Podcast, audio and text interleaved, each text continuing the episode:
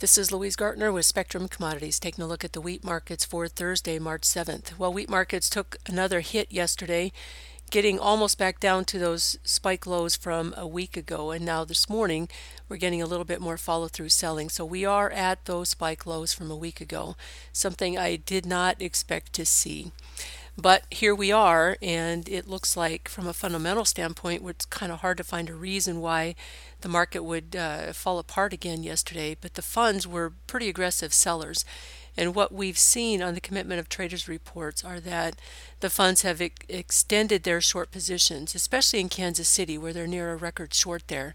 Not so much in Chicago, but still, from a technical standpoint, the funds are just uh, kind of feeding on this weakness and it's just generating more sell signals. So, unfortunately, the wheat market unable to stage much of a rally or what, what bounce we did get, get any follow through really at all on that. It stabilized a couple days and now here we are back down under more pressure.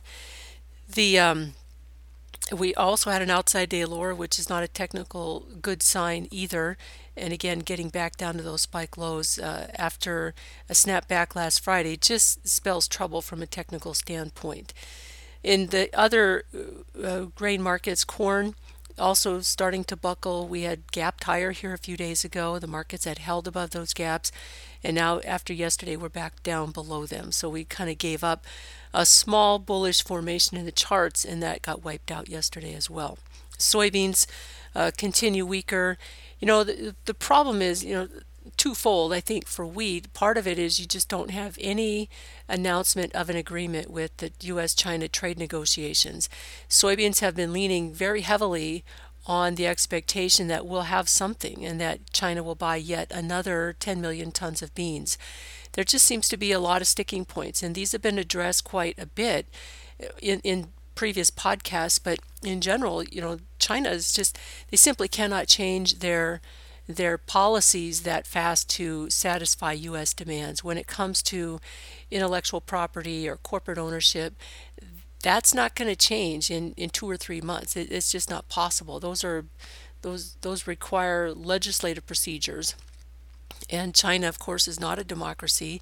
The government doesn't want to do it they're not going to do it. And you know we gave up some of our leverage when we extended the deadline and you know we asked that china remove tariffs. You know why would they? Why would they remove a tariff and remove some of their leverage if they didn't have to? So as as time moves on and we just every day don't get any confirmation of, of really any progress other than the rumor that the two presidents are going to sit down and, and sign an agreement here in a few weeks well you know we'll see uh, but in the meantime, the markets are tiring of of of waiting to have some concrete uh, information from those uh, negotiations. Now we had export sales out this morning, pretty good number for wheat, 826,000 tons, well above the high end of the range of estimates, from two to 600,000 tons, which in itself is a pretty wide range, but you know the markets have been kind of burned before so we are seeing wider trading ranges in all the grains as far as export estimates. And again we just beat it pretty pretty well hard red winter wheat made 300 made up 317,000 tons of that Egypt was 55,000 tons of that and so a total of 38% of the of the sales went to hard red winter wheat in spring wheat, 26% of the sales went to springs at 211,000 tons. Soft red winter wheat made up 21% of the total at 172,000 tons, and white wheat 13% at 108,000 tons. South Korea has been a pretty active buyer, especially of the white wheat. And again, I think that's displacing stocks out of Australia, where they had even a worse production season this year than they did last year. From a weather perspective, it looks like uh, we're still seeing temperatures be below normal across the central plains and into the western part of the Midwest, much of the eastern half of the country for that matter.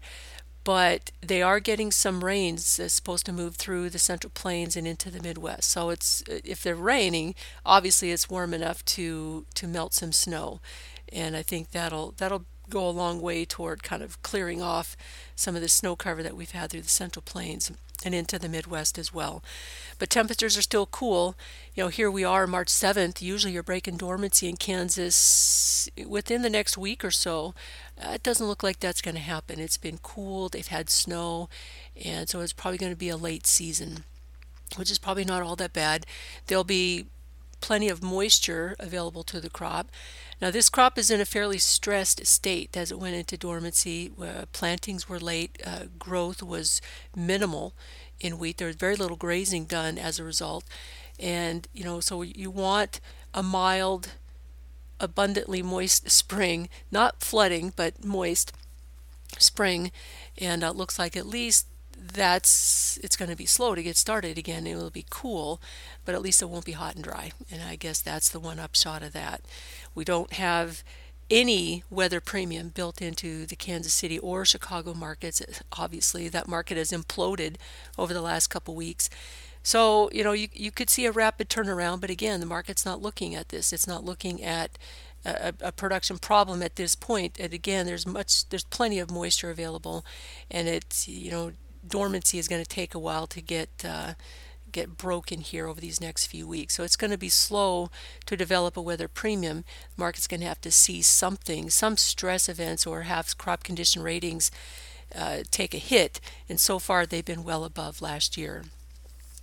So this morning we got wheat markets uh, lower. Kansas City and Chicago both are down five. Minneapolis is unchanged. So if nothing else, the spreads with Minneapolis and the winter wheats continue to move higher that's been uh, an, an, astonishing run over the last three weeks. I think there's more left in that tank, but uh, it's certainly due for a pullback. And maybe the last couple days is all we're going to get of that pullback. It was a slight retracement of that spread, but now we're back into new highs on that spread. And I again, I, I, I think Minneapolis will continue to be your better performer unless you get some production problems showing up in Kansas City. Then I think both of them are going to move higher because the market's going to quickly turn to spring wheat to try to buy some acres back into the mix. So we'll see where that takes us.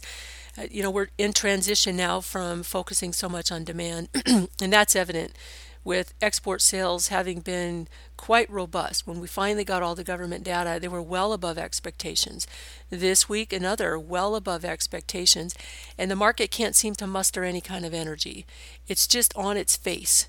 And even small bounces just don't get any any tag along that you know nobody comes up behind and continues to buy the market pushing it higher even with a, a very impressive export sales number Uh, it, it's just the market just can't seem to get off the mat. We're looking at Russia having another 8 million tons of wheat to sell over the next few months. That's a huge wet blanket over the market. And apparently Europe has some left to sell as well. But it's mostly Russia looking at, you know, trying to, you know, push their the remaining of their last year's crop out into the export market. I think it's worth noting that the government has been selling quite a bit of their government intervention stocks into the domestic market because of record high prices in the interior of Russia. So the government's going to be at pretty slim levels when it comes to stocks. And if the exporters continue at the pace they are, you know, Russian ending stocks are going to be fairly low. And, and importantly, government stocks are going to be very low it, it's it's worth noting. Obviously, it's not a market mover, but uh, you get some hints of trouble, and I think it quickly changes the fundamental picture and structure of the market. But that would have to develop down the road. For now, the market seems to want to take out those lows. In fact, is in the process of doing that here with this morning's trade. So we'll see where we go. But obviously, the market has not found its bottom just yet. If you have any questions, feel free to call me at 1 800 888 9843. This has been Louise Gartner with Spectrum Commodities.